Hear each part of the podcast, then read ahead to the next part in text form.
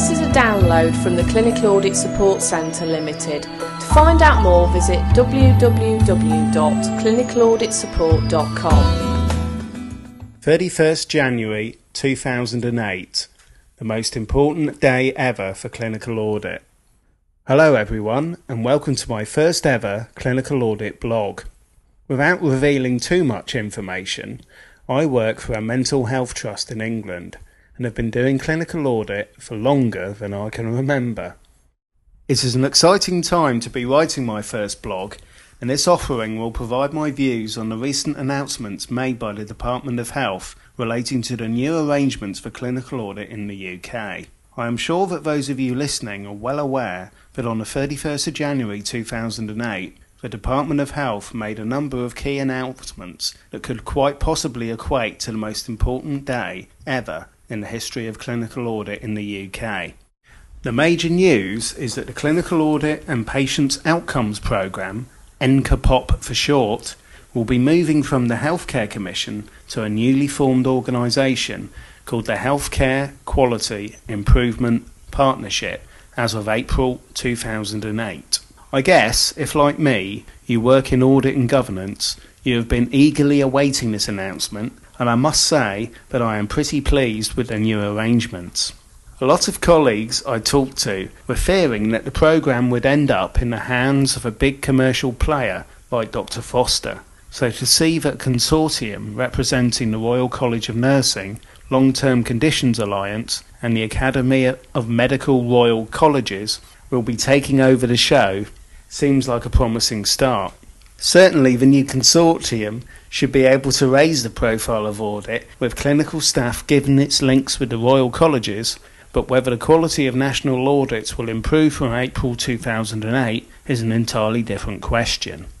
Let me get this straight. No one I speak to, including me, is against the concept of national audits, but many of my colleagues are fed up with poor quality national audits that seem to appear out of thin air I'm not going to start ranting, but few national audits I have seen linked to my work in mental health and appear biased towards the sexier clinical areas, such as cardiac care. Colleagues also tell me that they often wait ages for results to be sent back to them, and in many cases there is a view that national audits are of limited value. Then again, you don't need me telling you all this. The Chief Medical Officer himself tore strips off a national audit programme in 2006, and clearly he has played a major role in bringing about the changes that are currently taking place in the world of clinical audit.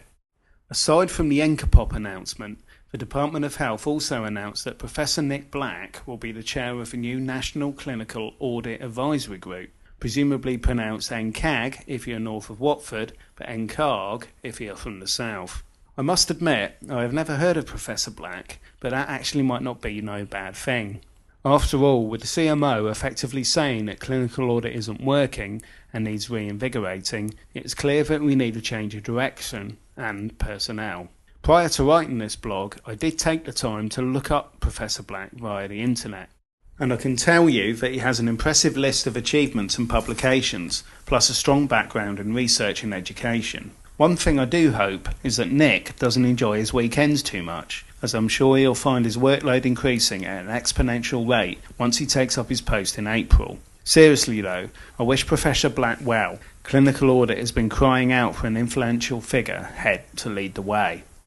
In terms of the NCAG, I'm intrigued as to how this new group will operate and who will be sitting on it. My perception is that NCAG will be a bit like Bank of England's Monetary Policy Committee. In other words, a group of experts who meet on a regular basis to make the key decisions. My concern for NCAG is that this will be a group of 40 or 50 something year old white men, full of academics and people who will know theoretically how to do a good audit, but with little real life experience of clinical audit at the coalface.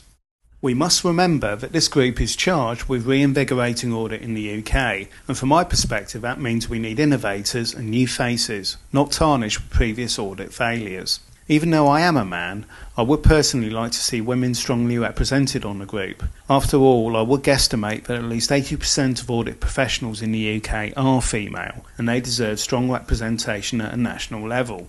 The group also needs good geographical coverage across the UK, and I would personally love to see a 20 something year old on the group giving a youthful perspective on how audit needs to move forward. Whoever's on the new group, I feel that their first priority must be to engage with people like me at the coalface, delivering clinical audit day in, day out. NCAG will lose any momentum they build instantly if they appear to be an unapproachable quango of experts and theorists. I'm sure many of you working in audit would welcome the chance to tell NCAG committee members face to face about your experiences and how audit can be improved. So let us all hope such opportunities come our way in 2008. Having talked about NCAPOP and NCAG, let us return to my initial point at the start of this broadcast, where I suggested that 31st of January 2008 might be the most important day in the history of clinical audit. Actually, I think the 31st of January 2009 will be the most important day in the history of clinical audit, and I'll explain why. If we get into the helicopter and look down at what is happening, we essentially are looking at audit in action. The CMO's report in 2006 and last year's white paper were the data collection and analysis phase assessing delivery of clinical audit in the UK. Those reports identified many problems and areas of poor performance.